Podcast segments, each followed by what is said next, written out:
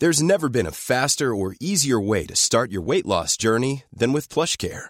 PlushCare accepts most insurance plans and gives you online access to board-certified physicians who can prescribe FDA-approved weight loss medications like Wegovy and Zepbound for those who qualify. Take charge of your health and speak with a board-certified physician about a weight loss plan that's right for you. Get started today at plushcare.com slash weight loss. That's plushcare.com slash weight loss. plushcare.com slash weight loss.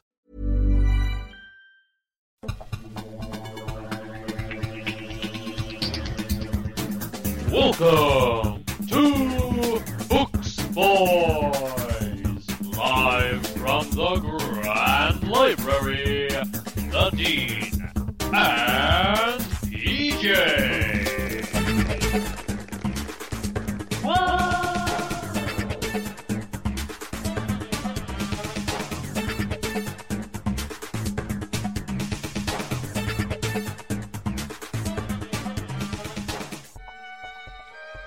It's PJ.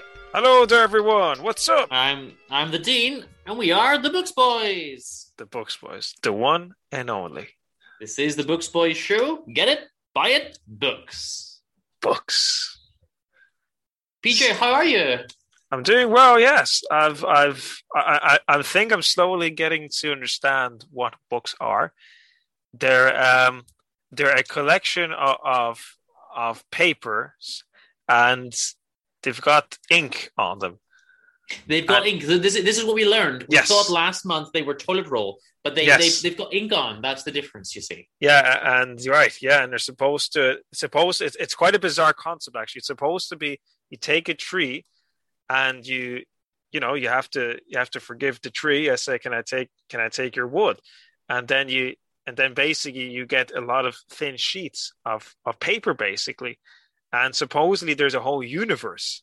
I don't know how this works, Dean, but supposedly there's a whole universe, a whole different life in between the pages of a book that came from a tree with ink that probably came from an octopus. So it's so, very so let me see if I understood this correctly. You take around 700 pieces of paper. On about Yeah. 50 of them, you write a, a kind of love story. And then on the rest, you, you I assume you write some kind of agricultural manual, right? that that is the code, guys. that is the best-selling method of the Anna Karenina method. So if you go. want to write a book, if you want to write a big epic book, don't worry about it. Just just you know get that story. That's a bit difficult, the fifty-page story, and then just get yourself a nice agricultural manual and kind of mix it in. Have the story in the middle. It, it's a best-selling. Look, it's a best-selling method, right? Dean?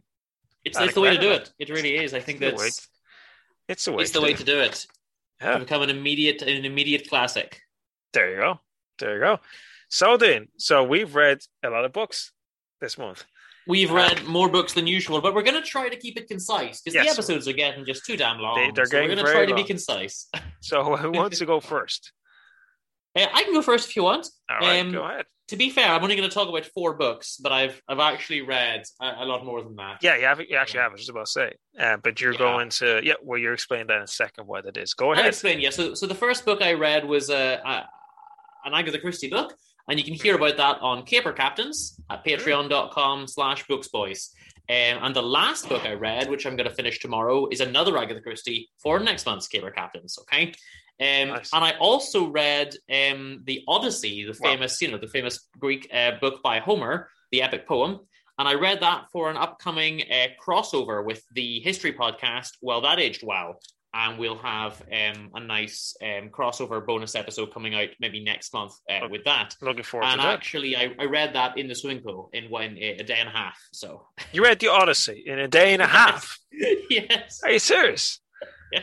Now I have to Well, confess. call, call I, it two days if you, if you must. I have to confess. I tried reading it and I just I couldn't finish it. Uh, I mean, like I know it's supposed to be great, but it's just it's it's, it's very complex, guys. It's um.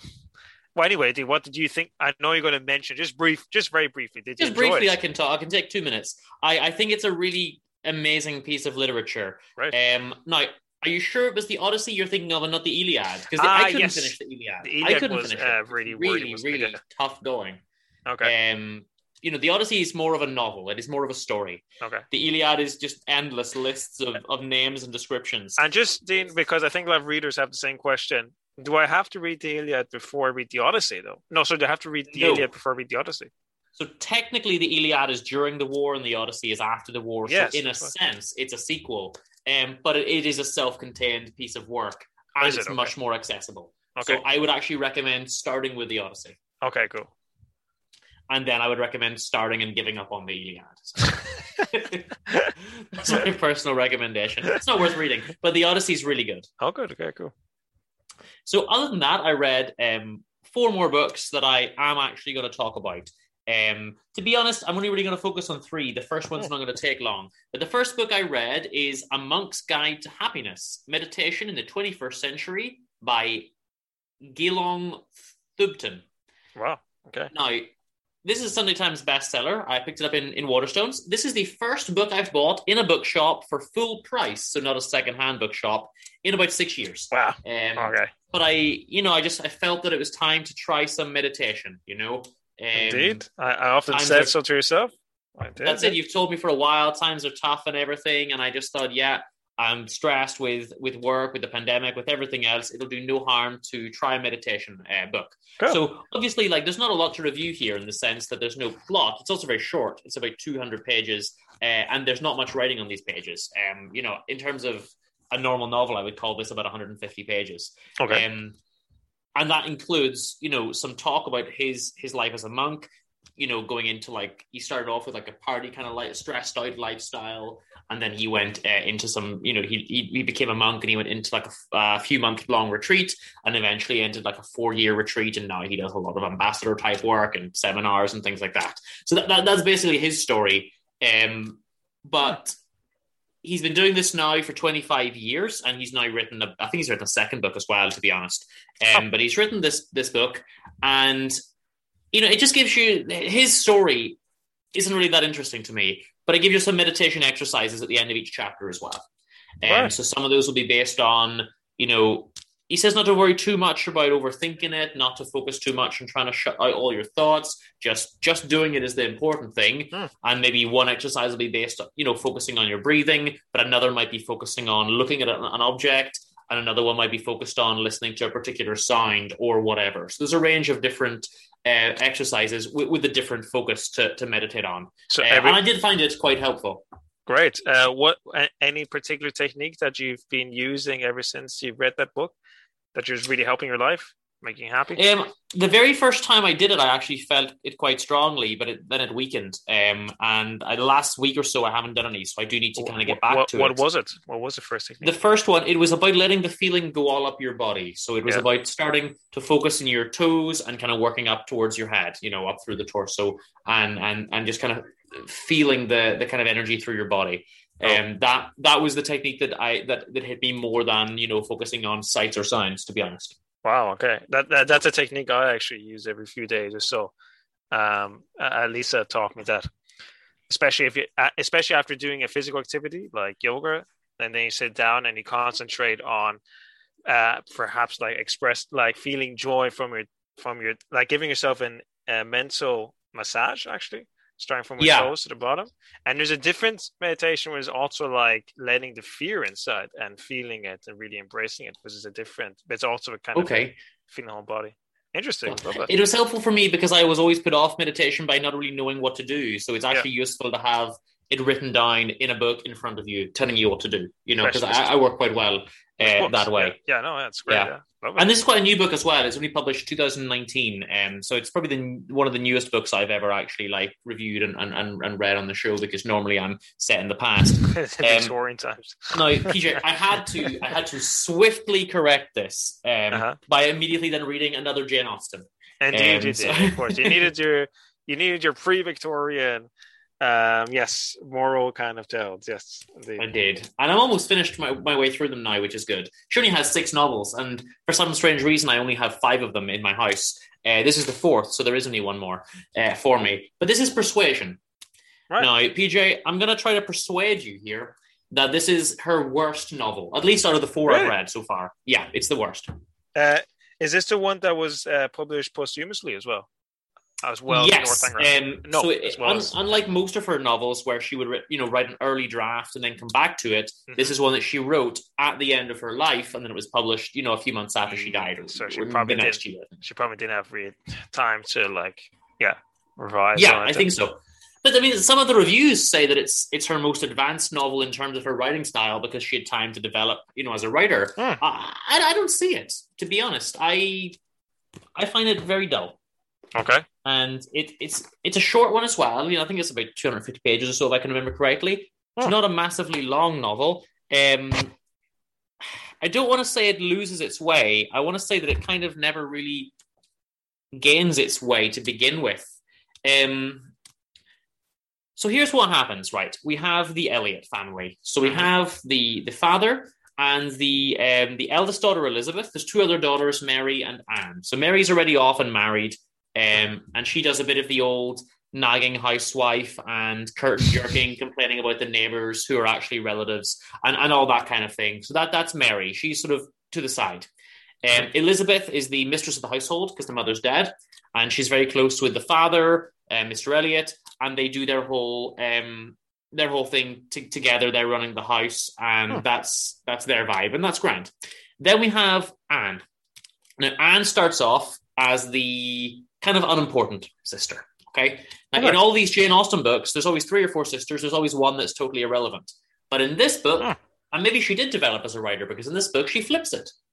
All of a sudden, Anne becomes the lead character, which you don't see coming in, in the early, you know, the first chapter or 2 Uh-huh. Um, so what's basically happening is the family are running out of money. They need to rent out their house and move to Bath, just like they went to Bath in Northanger Abbey, which was my favorite.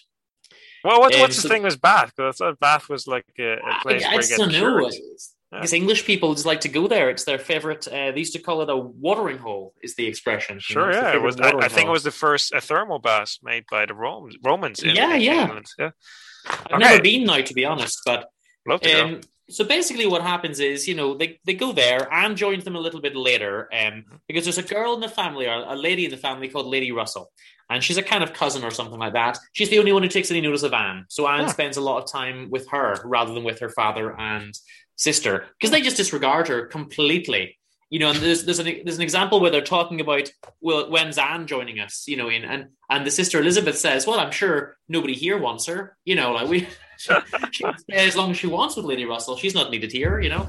So Okay. she's completely disregarded. Um, now, what happens is the people who rent out the house are Admiral Croft and his wife, Sophia, I believe it is. Um, but what actually happens is the brother of that wife is a certain Captain Wentworth, who Anne used to be almost engaged to. Whoa, So she's now thinking, oh, this chap's going to come back on the scene. I've not seen him in years.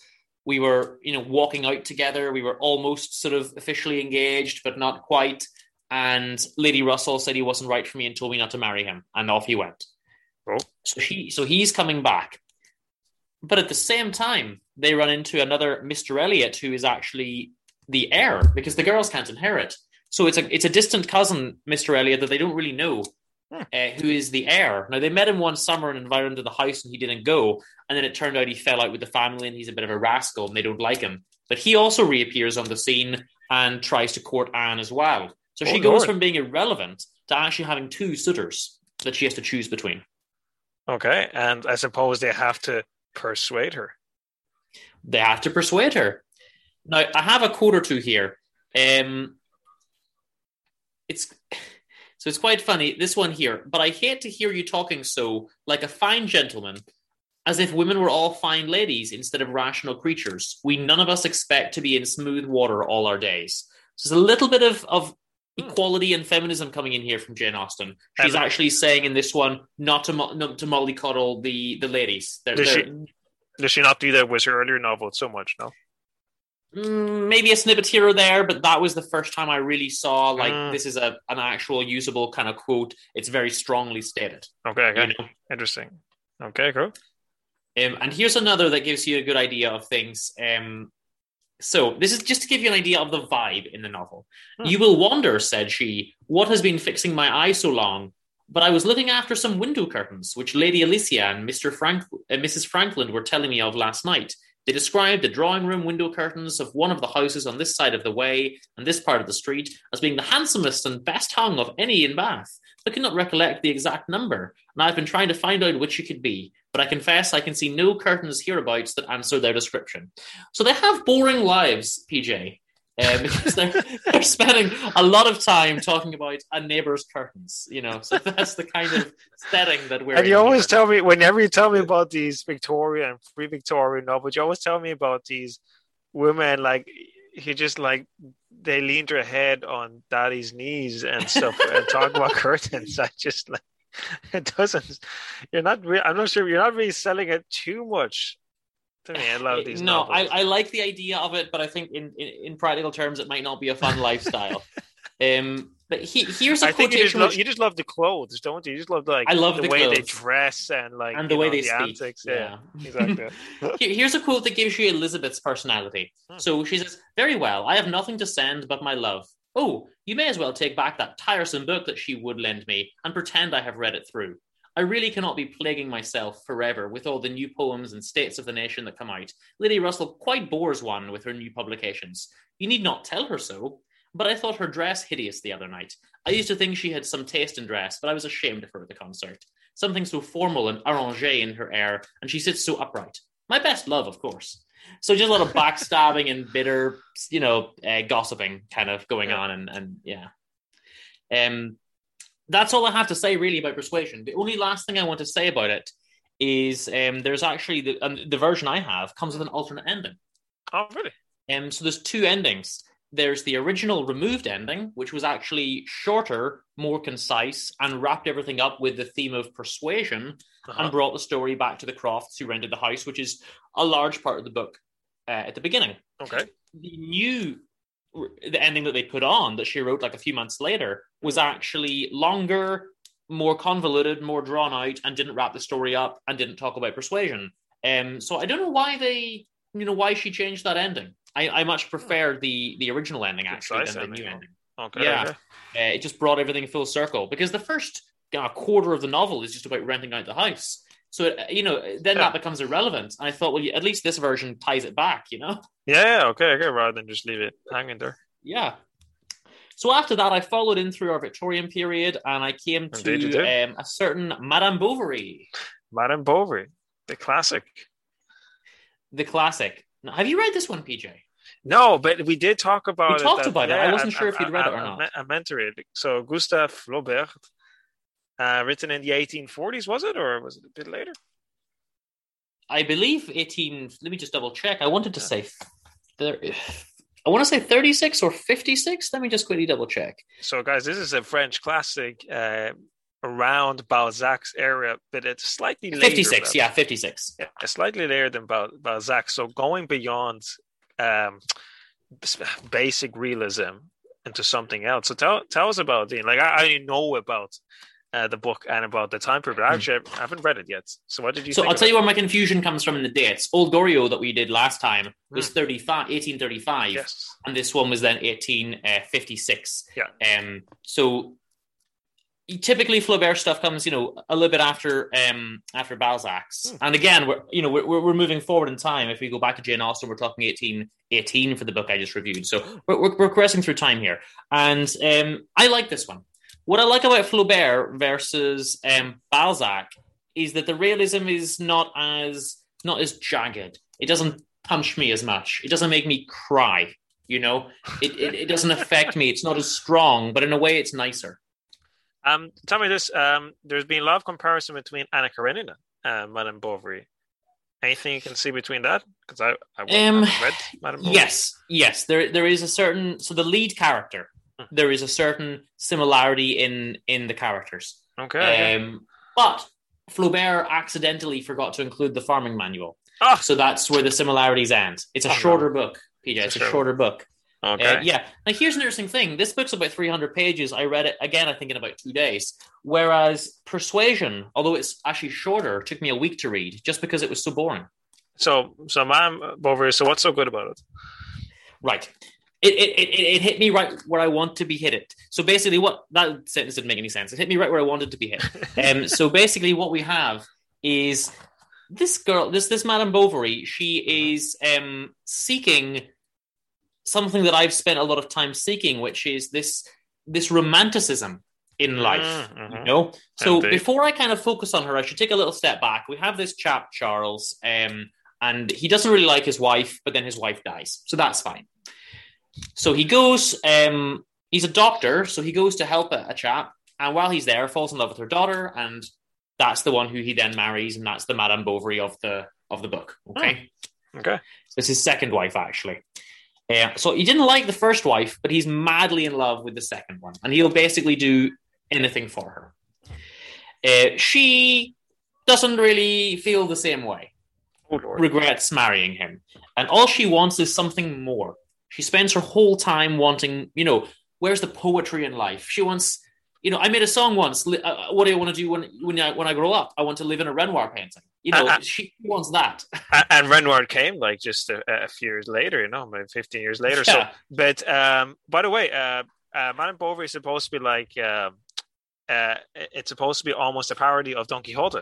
So, Gustave Flaubert, I read about this that he was very influenced by Don Quixote in that sense of the story of the man, in this case, a woman who wants to go back in the past and live this romantic lifestyle, Yeah. like yourself, uh, Dean, if I may say. You know, yeah, like like me, and that is what she wants actually. And um, I have a quote here that will that will actually give it to you quite concisely because she she wants. Um, okay, so the girls would often slip out of the schoolroom and go see her. She knew by heart the love songs of the last century, singing them to herself as she plied her needle. She would tell stories, bring you the news, do your errands in town, and then the big girls clandestinely. One of the novels she always kept in the pocket of her apron, from which the good lady herself devoured long chapters in the intervals of her task. Uh, This is just some old maid that she knew growing up that, that she got this influence. They were about love letters, loving, martyred maidens swooning in secluded lodges, postilions slain every other mile, horses ridden to death on every page, dark forests, aching hearts, promising, sobbing kisses and tears, little boats by moonlight,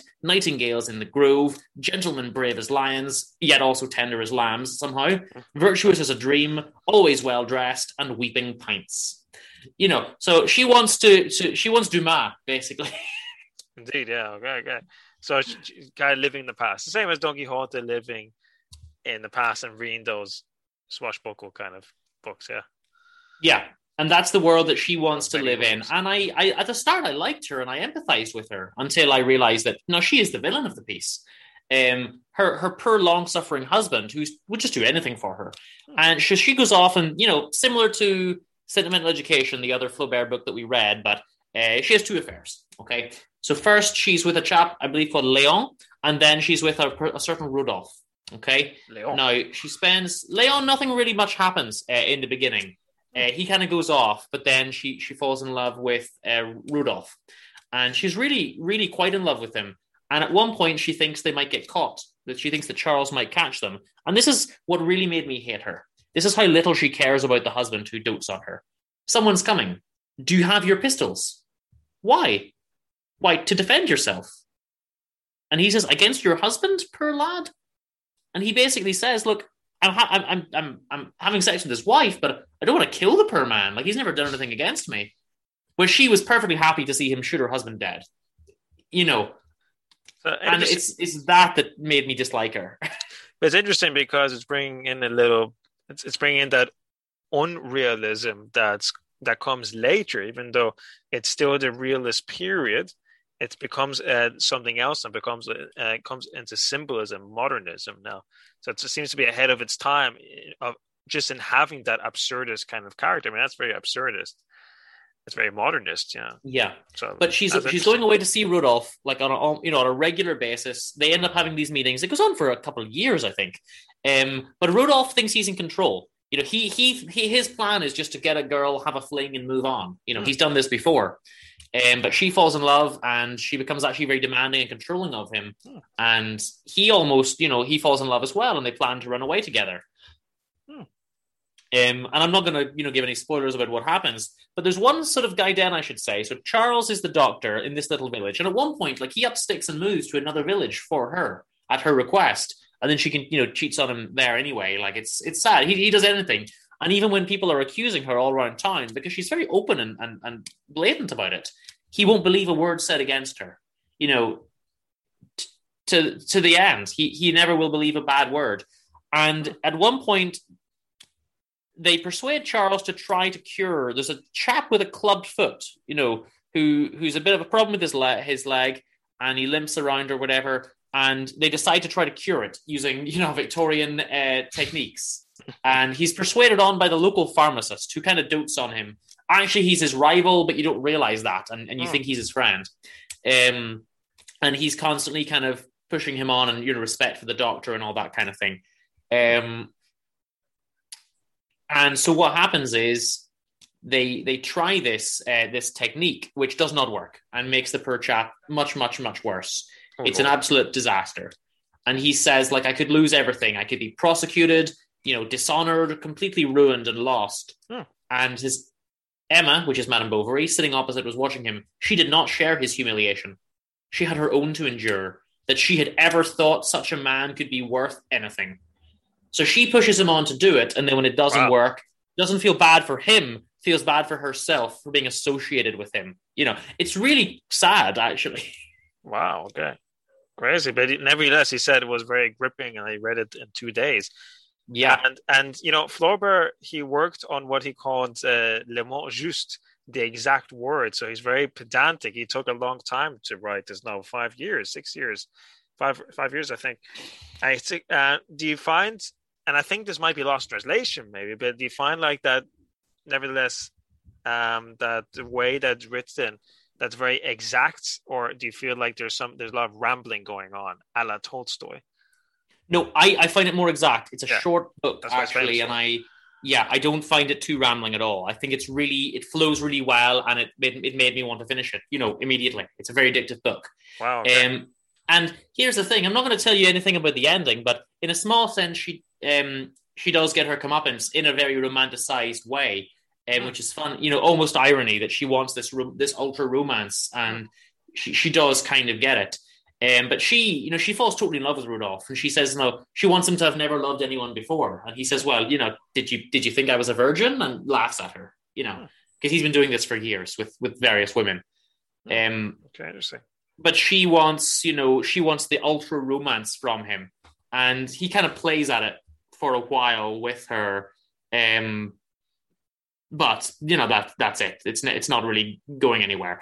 Um, but this is a really, really, really great novel, and I would I would highly of all the books that I'm going to discuss today, it's the one I recommend most.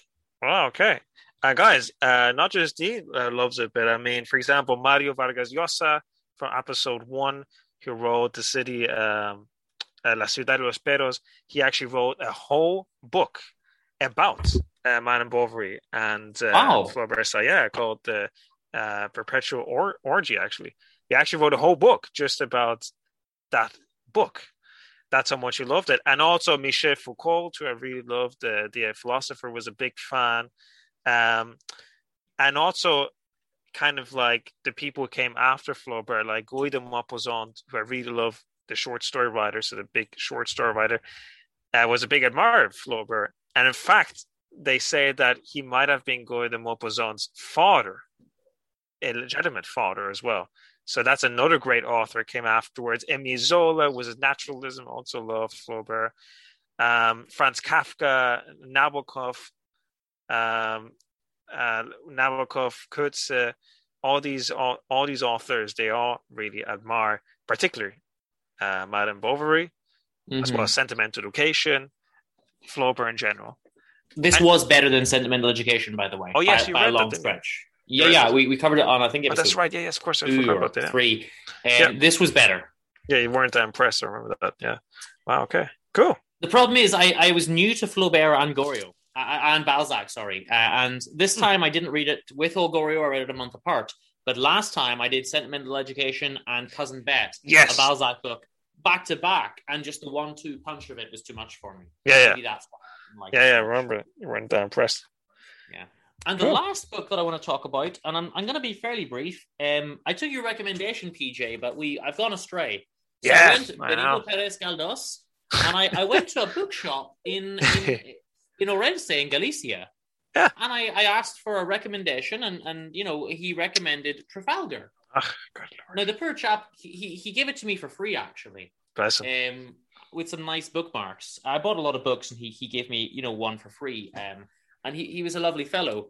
Um, but he, I read this in Spanish, and I've read other books in Spanish. I mean, we talked, we read all the Zafon, uh, Yeah, sure. you know, books. Um, I struggled with this one, and I didn't know if it was the, the language or if it was just a boring story. But then I spoke to you, and you said, no, it's kind of boring. It's This, it's this book, yeah. man, this is 180 pages. It took me like a week and a half. I couldn't get through it. When you told me that you got that book, and you know, I'm a big. We talked the last episode. I'm a huge big fan. Benito Perez Galdós. For those of you who didn't get the chance to listen to our awesome, almost two-hour episode last month, We Sorry, went- guys. we went on about it that he is one of my favorite authors and that I like him. Oh, just as much as uh, well, I can't say that, but um, uh, just as much as Dickens and Balzac. I say that those three, Dickens, Balzac, and Benito those are the big three realist authors of the er, not early, but like the 1830s. Um, excuse me, not Galdós. He came afterwards. Um, but, but uh, Galdós came like 1880s, but he Mm. started realism in Spain. And you chose my least favorite book from Benito Galdós, and I've read a lot of his books. Trafalgar is the first book of Episodios Nacionales, which is a huge epic series of historical novels set in 19th century Spain, starting with the Battle of Trafalgar of 1805. And it sounds epic, actually.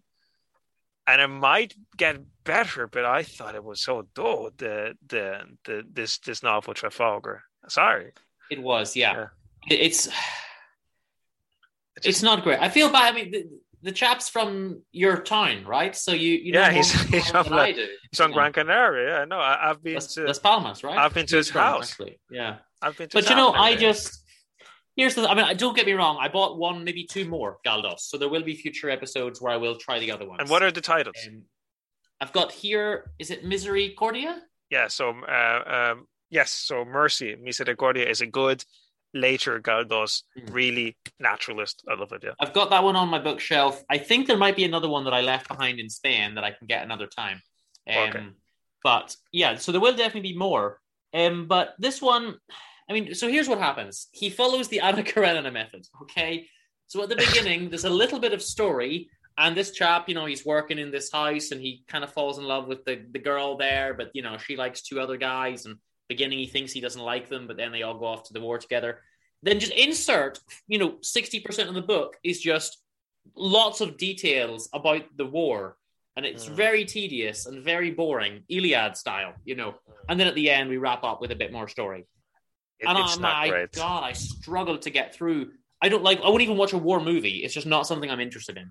And sorry, just sorry, battleship scenes in intricate detail for like hundred pages. Like I, I really struggled to get through it. I Interesting really enough, did. interesting enough, it came a bit before Anna Karenina. So if anything, Tolstoy actually might Oh, have, yeah, he might have read that and wow. thought, yeah, 18, 1873. Anna Karenina is 1877. Uh, but um, yeah, no, no, guys, uh, read Galdós, but try to avoid Trafalgar, right? It's not. And at you know the start is okay because there's a bit of story and some characters, and the end is okay. You know, and he thinks, "Oh, have my friends died? Maybe they have, maybe they haven't," and and it's nice, right? I'm not going to sort of say what happens in the story, Yeah. but but but the it's just so much of it is just you know it turns into the Iliad or something, just describing like a blow by blow account of of the, the fighting, and it's very very dull. And uh, but basically, you know, Trafalgar. So it was the the English versus. Sorry about this, PJ. It's the English versus the uh, the Spanish and the French, right? uh, so we're yes. we're you know pitted against each other here but it was uh it's it's very dull i don't know i don't recommend this one to be honest No, I can't. I don't recommend either, but I recommend Galdós, guys, for all of you. um, it's it's one of his earlier uh, novels. I think it's it's a really early novel too. So it, is yeah because obviously as you say it was the first of the the the, the, the national episodes so it was uh, quite early Yes. Um, so, although I like his early novels too, but I think this one might have been just like he might have been slightly immature. I'm curious about the other ones, but uh, it's so dull that I just didn't want to continue Episodios Nacionales. But yeah, guys, much, read that's that's now how i feel yeah read Benito Perez Galdós, but try to get him in this kind of kind of mixture of romantic and realist moods. Don't get him in the historical kind of drama. My mind Yeah. Dean, this is this was a bit of a bestseller though at the time. You know, like the The, Spanish. the start and end are good. It was just that most of it, you know, this middle three fifths, I, Yeah. I couldn't cope with. You know? yeah, no, it was it's, it was very uh, yeah. Well, let me tell you about the books I've read. So Let's I've had it. I've had a great uh, reading month. I did more reading than usual. I confess, people, I haven't been reading as much lately uh, the last few months because I've been um, uh, well, no, no excuses actually. Yeah, I, I, my my excuses have been busy writing. Actually, that's that's my excuse. Um, but anyway, so I I really was feeling stressed out actually uh, around the end of May, and um, I really needed something. I needed like a good story. I needed something that's philosophical and that brought me that would bring me up though. Yeah, nothing nothing too dark philosophical. You see, so I really needed like an upbeat novel. I wanted kind of a self help uh, novel. And my Mhm. intuition was right. Uh, there was a Michael Ende book um, in my bookshelf that's been waiting for years. So Michael Ende, or known as Michael Ende, is a German author, uh, kind of like uh, was born, perhaps was it, yeah, he was born during the Second World War or just before that. His father was a surrealist painter, like a proper surrealist painter of the time, Okay, the good. 30s. And so he had the background of like his father drawing these surrealist Dali, you know, these dreamlike paintings, Yeah. influenced by Freud. And Michael Ende started writing these stories in the 60s, late 50s, 60s, that were really, really surreal and like intensely surreal. Kind of, they were considered children's literature, but he always said that he wasn't really thinking about. It. He just was kind of like just writing for himself. And he Mhm. wrote the famous book, uh, The Never Ending Story, Die Unendliche Geschichte. Uh, have you ever seen the film, Dean? I no, I can't remember details, but it sounds familiar. I'm pretty sure I have seen it at It's, some a- point. it's yeah. an awesome film, 80s. So there you go. Awesome film, loved it. Haven't read the book, so I'm really looking forward to it. Um, so this was my first Michael Ende book because I loved the movie, uh, the, the Unending Story. And this book wasn't the Unending Story. This book was Momo. Uh, Momo and the uh, uh, Momo. Uh, God, I'm trying to translate it from the German now. Uh, something like Momo and the story or Momo, or the story of how the girl brought uh, back time uh, to the people, brought back the lost time to the people. And I think it's, in English it's just known as Momo and the Great Gentleman, which is uh, a bit of a ridiculous title, I think. But anyway, but but the Great Gentleman, who are they? So it's a great story. Uh, uh, without spoiling it too much, epic story. It's Momo basically starts off with this girl who um, is basically just she just appeared. It's it's set in a kind of a fictional uh, Italy. I thought it was Greece, but I read afterwards Italy is very fictional. It's Oh. very kind of it's very kind of his subjective impression of Italy. It's a very dream. right, right. And she goes to an amphi amphitheater, and she just stays there. And the people come to her from the village and say, "Oh, who are you?" And she says, oh, "Momo. Well, who called you Momo? I, I call myself Momo." Do you have parents? No. How old are you? She says, hundreds because it's the only digit she knows. Actually, that's why she says hundred. Whoa, okay, okay. And she says, actually, she's been. She doesn't know she's been there from the beginning. And the thing is, um, Momo has this gift, and it's it's and it's at the beginning. There are a few segments of the book, and the first segment is just Momo and her friends. It's very innocent. It's very kind of like almost enlightened, kind of completely innocent. Just we meet to get uh, meet her friends. There's a kind of a Heidi atmosphere. In fact, Momo, I think, is quite inspired by Heidi. It's just this very kind of wild child, innocent, kind of like barefoot. Um, but she an orphan, except she really doesn't have any family. But the people from the village around like take care of her, and it's all very sweet, and she makes friends. And yes, so that's the first part, and she's got this incredible gift, which might not sound so incredible at the beginning. The gift is that she knows how to listen. And what I mean by listening is that she knows how to properly listen to a person up to extent that anyone going to her can actually tell her things that they would never have told to anyone or even themselves. So she kind of heals people. She kind of like uh, people come to her and they've got something empty inside, and when they leave, they're they're full again. And there's a famous advice that, and the famous like motto of the village is, "Something's wrong, go and see Momo." And it's kind of like a Right. household phrase. Uh, her, she gets she gets two friends. They're very important. Uh, two best friends, and one is Beppo, who's um, uh, Beppo is basically uh, he's this kind of Buddhist uh, sweeper. So he just sweeps the streets, and people think he's crazy. People think he's crazy because when they ask him a question, he takes over. If he takes a few hours to answer, and in fact, he's just thinking so much about it that when he answers, they they have forgotten the question. And her other friend is a younger man called Gigi, and he's like a tour guide who just invents stories. He just completely he's got the he's actually got like the fountain of stories in in him, so he can actually like come up with any story. Anyway, that's very important for later because what happens in the second part, which is called um, the Man in Grey. Oh, and that becomes extremely like you, you, you think like first it's like this like little Heidi book, like really innocent, and all of a sudden, like I I literally had to stop a few times because I thought, my God, this is getting skin deep. Because this is where it gets really, really metaphysical. Ma- the man in gray, or die grauen Herren in German, the gray gentleman, uh, are these kind of they're they're not real. They don't they don't they're not real. They're people, but they're kind of like these people figured beings that came out of nothingness, literally, and they start invading the city in fact, they start invading the city, uh, but they're purposely they don't want to draw attention. Uh, what the men in gray do is they're all dressed the same. They're all dressed Mhm. in, in gray, kind of, uh, and kind of gray, the dullest business suits. They've got gray faces. Mhm. They're bold, and they got gray hats, and they always smoke a cigar. And and they're very materialistic. They've got always like kind of expensive toys for the kids and whatever, carrying briefcases. And the man in gray, they go from one person to the next. And what they do is that they actually convince people to give them their time because they have a time savings bank. And this is very relevant because this is eight, this is 1970s. This was written in. So I kind of want to give you a I feel like I remember this concept from some film or other. Yes, well, there's, there's also a film and an, an animation made out of this.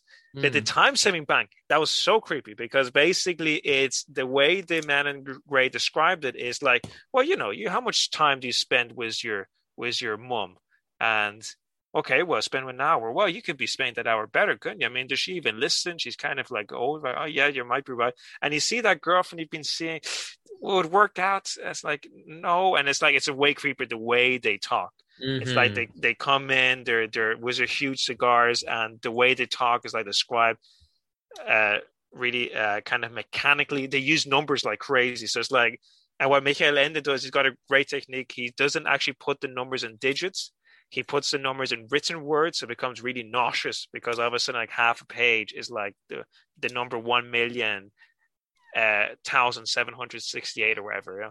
It's all written in words and becomes really nauseous at that point. point and you realize i realized um i realized that basically the man in gray is a metaphor for us it's basically we are this they're they're time Right. they're time thieves but when i realized that i, I really like i got a bit of a uh I wouldn't say panic at that, but really I got like I rarely felt that distraught at that point because I realized Jesus Mhm. Christ, the time time thief is actually me because Momo is basically a girl who just like she has so much time. That's her gift. She just doesn't do anything. She's kind of she's she's in the present. Yeah. But the time and thief take away your presence. That's what they do. Because all of a sudden, Dude, I think I need to read this. This sounds amazing. because it is amazing because all of a sudden this relaxed Italian village, and I think that's why it's set in Italy, um, because it's the ultimate Mediterranean sort of am- ambience. I think that Michael Ende is getting. When I lived in Italy, I also got that impression, even modern Italy, that at least in the village, you got this like they really they've got a better sense of time of like just let's just be in the present, talk with your friends, you know, just don't worry about later. But all of a sudden, modernism enters the town, and the city becomes huge. And like the village and like there's the new segment of the of the city where everything's just the same. Every building is exactly the same. It's all mathematical. And everyone's Mhm. rushing rushing rushing because they got to save time.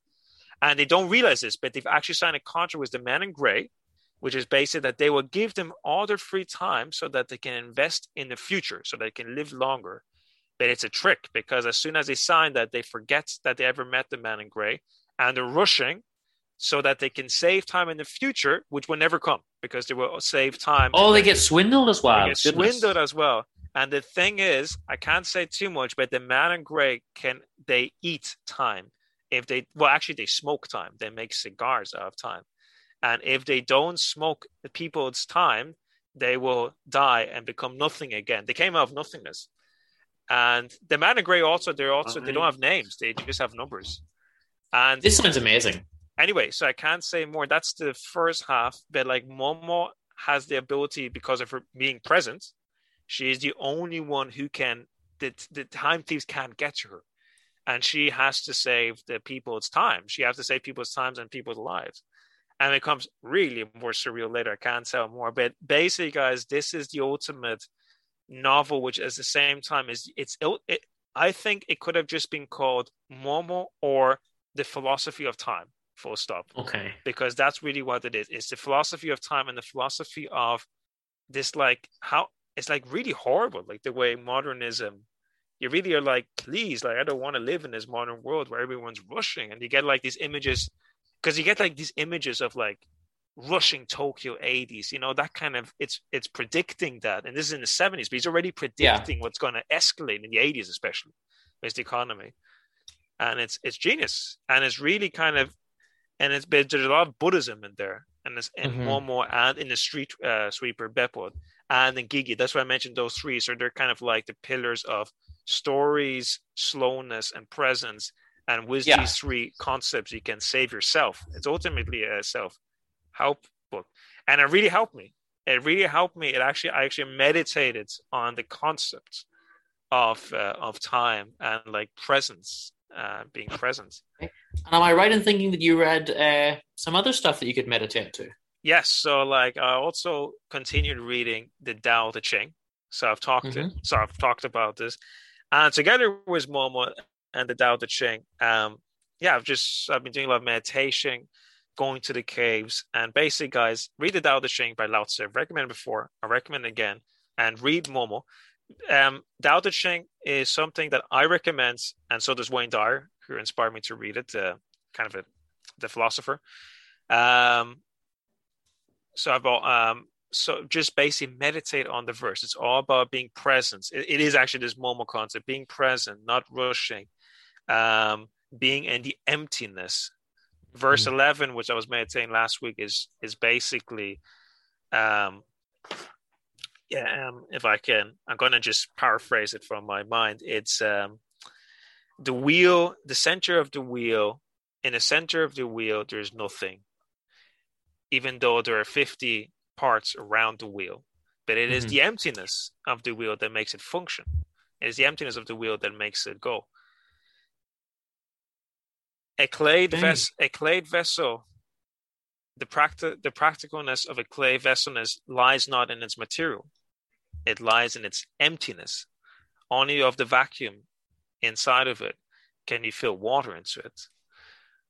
A room, a room uh, without emptiness is not a room. You need the emptiness in a room to be able to live and to breathe. We, even though we work with the material things, it's the emptiness that makes it useful.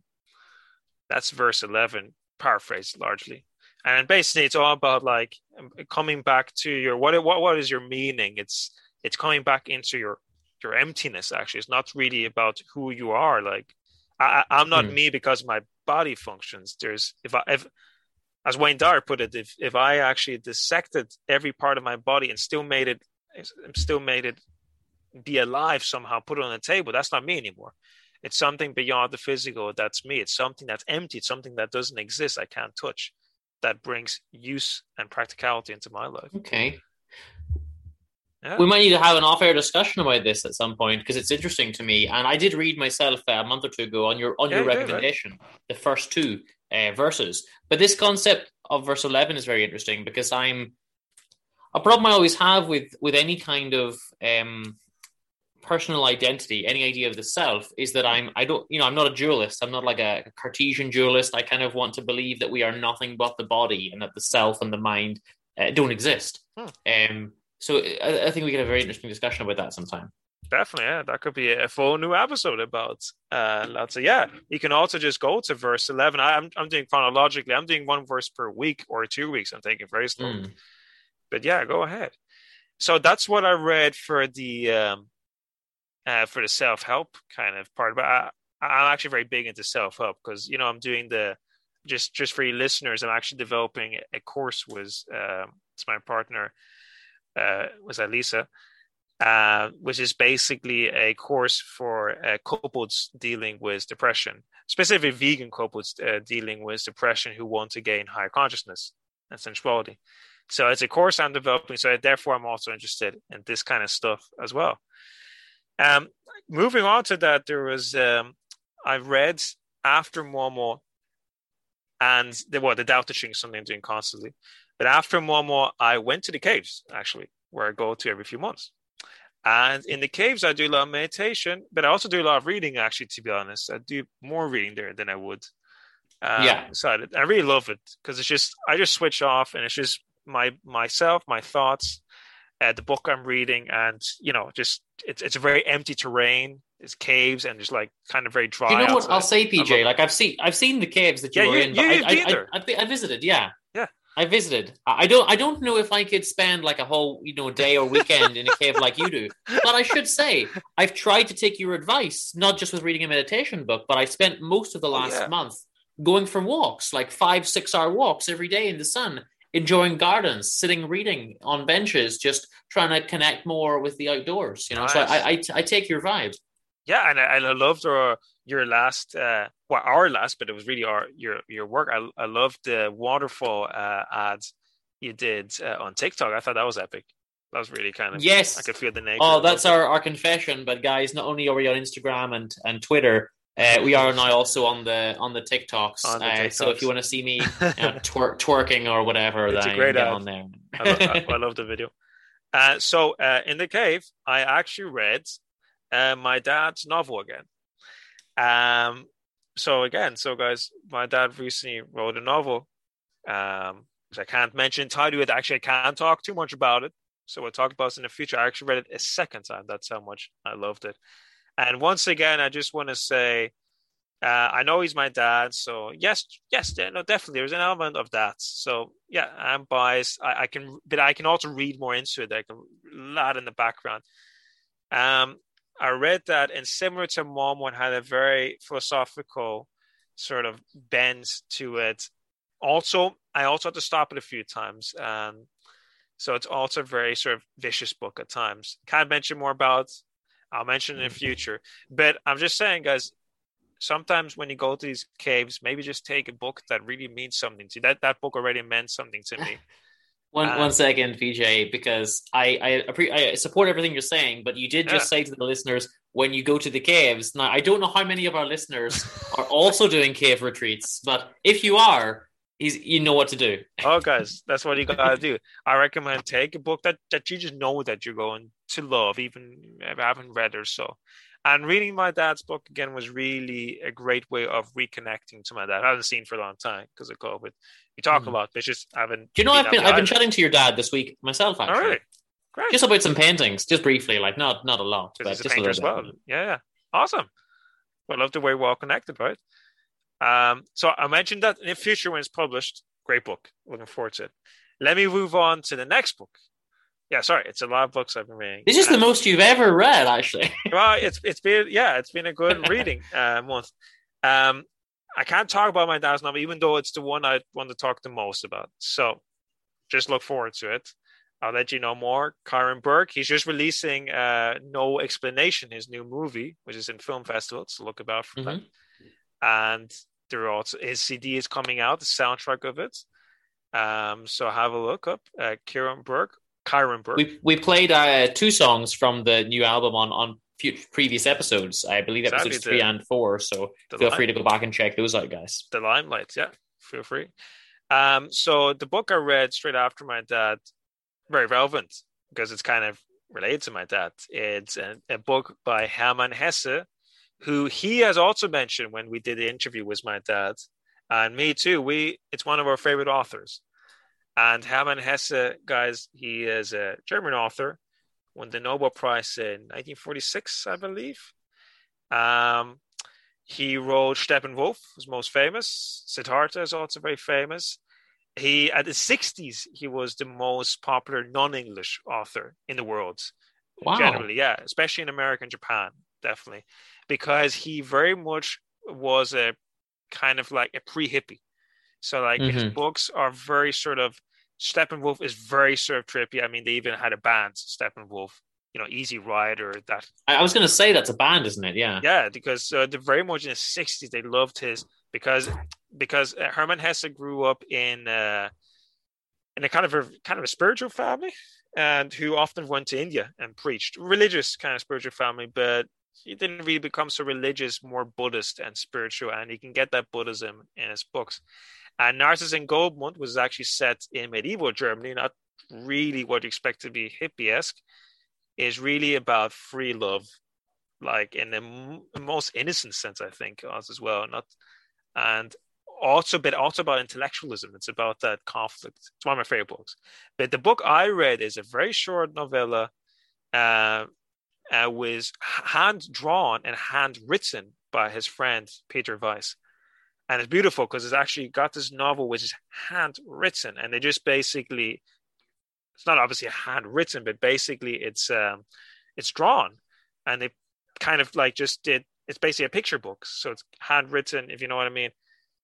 Um, so you're just reading the the actual writing of his friend Peter Weiss and the drawings he did for Hermann Hesse's little story called um, "Das Kindheit eines Zauberers," the the childhood of a magician. So it's a another German book, guys. And the childhood of a magician is a very little known uh, novella or even fairy tale by Hermann Hesse, but it's totally worth it. It's autobiographical in a very magical realist sense about how Hermann Hesse actually wanted to become a magician instead Right. of a when he was a kid. And it's really beautiful. Um, it's a very short read, but really simplistic, showing you the, the magic of childhood and how we lose that magic of childhood. That's basically what the whole story is about. And it's about him growing up and he can see the beauty of the world. He can see the colors. He can talk to animals. He can even do a tiny bit of magic in, in himself in the sense of that what he wishes comes true. Um, and it's really beautiful. And it's kind of like, it's, it's, it's, it's very much a Little Prince kind of novella hmm the illustrations, the pace, the this the short is this bill about you can regain your childhood, just become more aware and let go of your of your adults kind of self and needs. So- Okay. So again, guys, I've been reading a lot of these kind of like power bills about basically kind of like it's Momo Dao De Ching and uh, Childhood of a Magician. It's all about coming back to your roots, which is for me at the moment very interesting. Coming just just coming back to just coming back to basics, you know. Just- Mhm. Don't make it too detailed. And guys, I've got to say, we're finishing up now. I've got to mention one last novel. Uh, we meant to keep it short, so I'm going to keep it short. But I do have to mention the novel I and I also started reading this on the cave. So I really did a lot of reading on that weekend because this is the third novel I started reading in this cave. And guys, this is very different. Uh, we're getting very political actually. This is Ngugi wa Thiong'o's uh, book, Devil on the Cross. Have you ever heard of Ngugi wa Thiong'o? No, never. So he is Kenya's foremost author. Uh, he had to leave Kenya because his books were too politically, obviously controversial. Uh, Ngugi wa Thiong'o, he started writing in English under colonialist uh, Kenya, and soon before, just before it became independent, or during the time became independent, he also started realizing that he didn't want to write in this colonial language.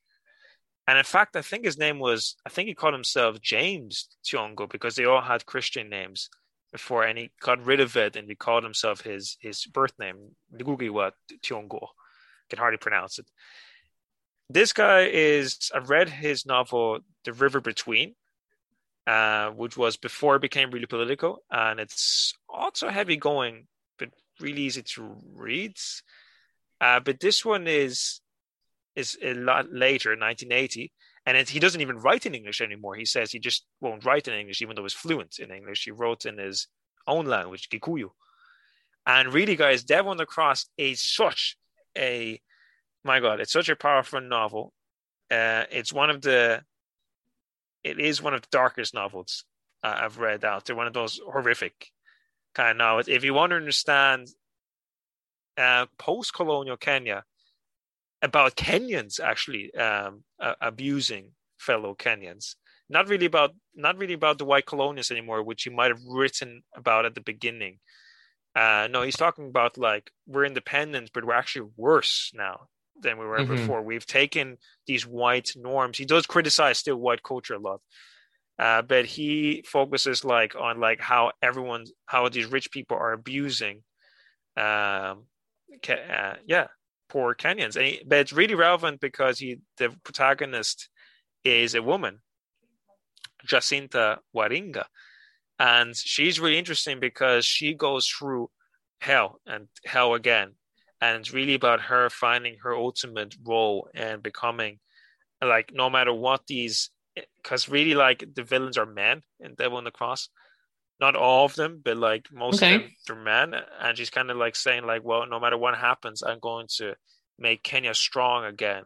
Kind of like and it's there's a lot of kind of metaphors of womb and womanhood and babies and like the devil on the cross, like she keeps dreaming about a black devil actually uh that's sorry excuse me that's the way she describes it yes and she's using these kind of racist terms really but because in her mind really it's like it, it's like the it's like this is beyond dark skins and it's very hard to understand actually because this is the opposite of like white nationalism she's talking about like the ultimate sort of kenyan uh who goes astray and he's not anymore in his roots. He's kind of all right. So I am, um, I am Kenyan, but I've taken up these white norms, and inside I I I have a white cold heart, and it's the devil on the cross. Basically, it's just a metaphor. But the devil on the cross is not a white man. It's a it's a Kenyan man, and it's very shocking actually the things that that the the people she encounters that try to take advantage of her Okay. That's all I'm going to mention. It's about post colonial Kenya, guys. Uh, shocking stuff. Sorry if I was a bit graphic in it, but it's really shocking and but really relevant, I find as well. So, okay. I'm, well, I'm. PJ, now that we've talked about what we're going to read, obviously we'll close with our with our recommendations as always.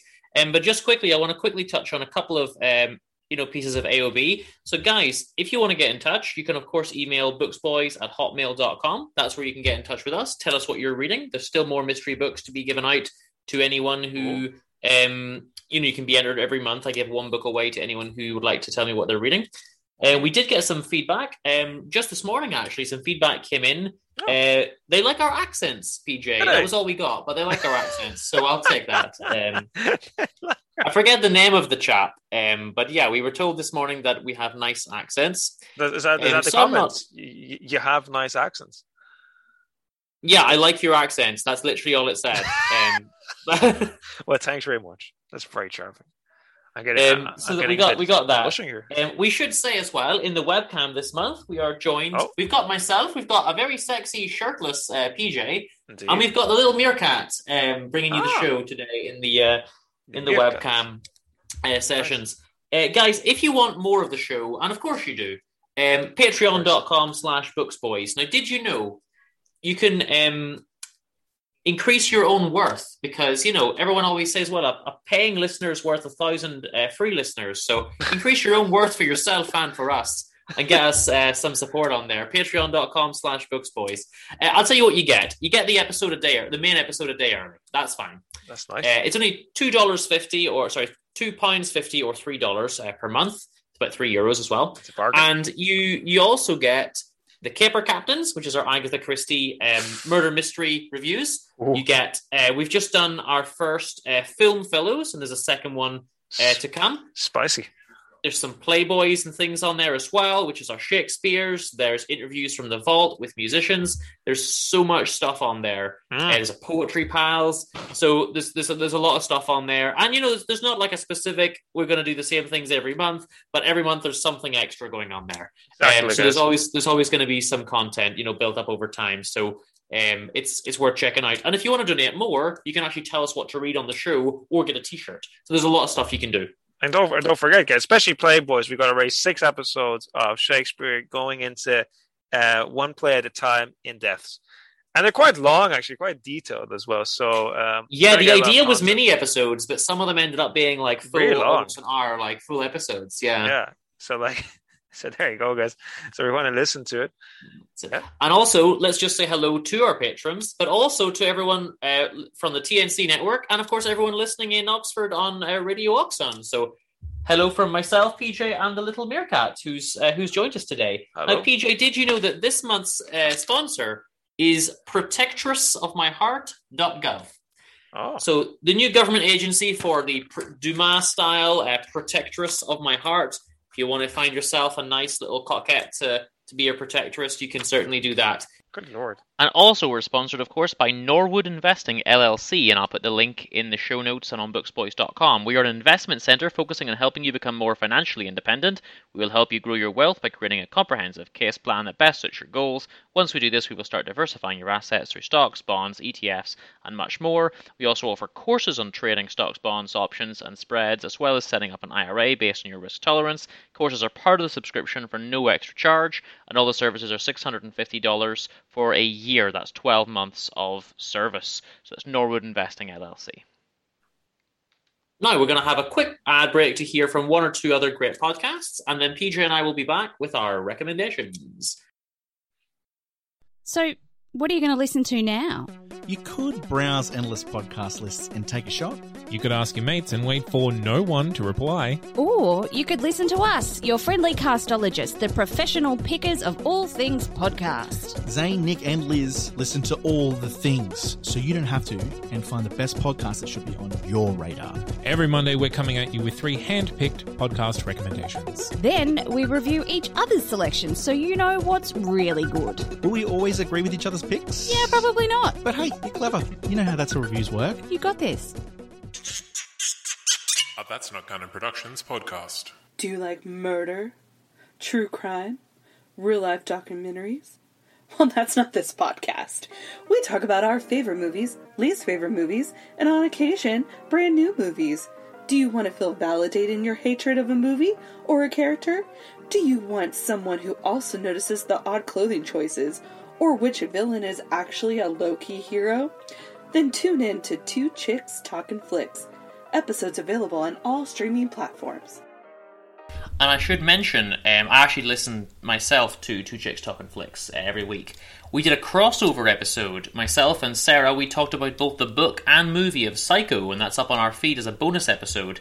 It's actually Film Fellows episode one, um, so you can get that already on all the podcast feeds, booksboys.com, Apple, and Spotify.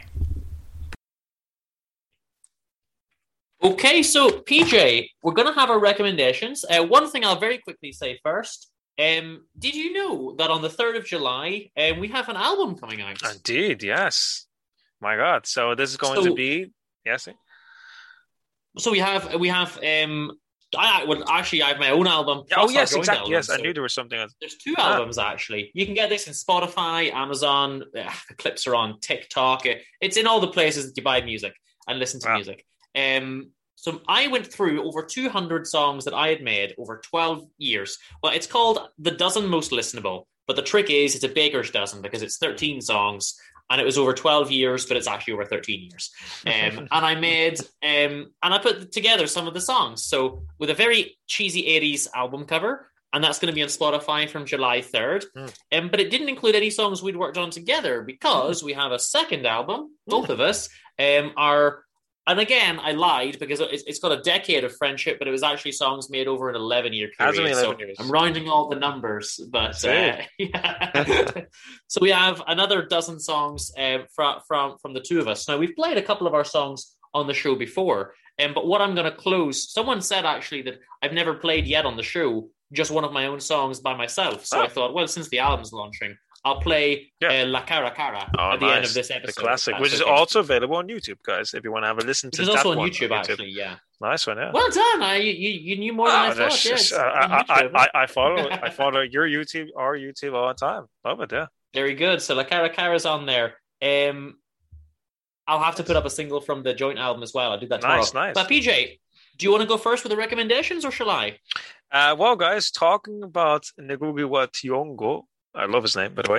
Um, I want to recommend the first novel I read by his. I read it twice. I liked it that much. It's called The River Between, uh, which is, let's just say, it's a Romeo and Juliet story about two, um, um, two basic. It's a village parted in, in two. They've got one is very pro-Christian, and one is just like we're not going we're not going there. We're going to stick to our tribe to our gikuyu um traditions. We, we don't want that.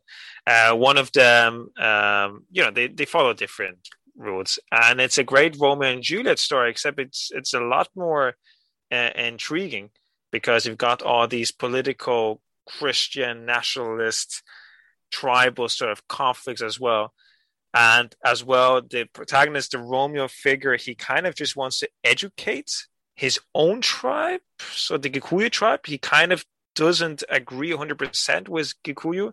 He also agrees partially with the christians and then he's ultimately kind of stuck let's just say in the river between the two. And so is she who's technically supposed to be a christian yet she feels the, she feels inside her blood as to that she wants to belong to the gikuyu and it becomes very interesting. So read it, The River Between. And I've got two recommendations, PJ. The first one is The Vanished Man, 2003, by Jeffrey Deaver, Oh, um, who actually wrote one of the recent James Bond novels. Um, but he's most famous for this series of novels about uh, a disabled, a paraplegic uh, cop, Lincoln Rhyme. okay. He's actually a retired cop, but he's so intelligent and so you know experience that the, the police use him essentially as a as a consultant still. Right. Um, so it's himself and one or two, you know, sets of cops that he works with, including his partner Amelia Sachs. Um, now, the most famous one is the first novel in the series, The Bone Collector. That was made into a rather poor movie. Um, but no, I didn't think much of the film, uh, to be honest. But this one, so this one is the Vanished Man, and you mentioned about magic earlier, so that's this. This you know fits in very very well. Mm. And this one, the criminal is a magician. Okay. Mhm. Um, I should say, by the way, the Bone Collector movie stars Angelina Jolie and Denzel Washington. Maybe you, uh, maybe I'm the only one who thought it was garbage because they're good actors. I don't know. but um, so what we have is, you know, he, he everyone's coming to him for for his advice. He it's in New York. He's the the ultimate kind of you know experienced cop. He's got databases for forensic evidence. He Hmm. works a lot in forensics. That's his thing. Hmm. Um, so like he's not he's not a Poirot type character. You know, it's it's all about the evidence. Okay. Um, and he's a mean, snappish kind of guy. But you know, I guess if you were disabled in an accident and almost lost your life and career, you would be too, maybe. But Right, okay. um, he's he's lovable as well. You know, you, you kind of have to see through the exterior. Um, and yeah, so they- catch this villain who kills people by using magician's tricks, basically in, a, in a killing way. A bit of Alice Cooper vibe in there, you know, doing the tricks in, in a murderous kind of way. It's the it's the fifth in the series, but it was the first one I read that got me in, and I then I went and read dozens of Jeffrey Deaver novels. So I really really Hmm. recommend uh, that one. But PJ, uh, my other recommendation, it's I don't know if you've heard of this now. It's a book called uh, Raising Saint Elizabeth by Leah Holbrook Sackett. Well, you know what? I've actually have heard of her. Now that sounds like an interesting book. I haven't read it yet. Wow. Okay.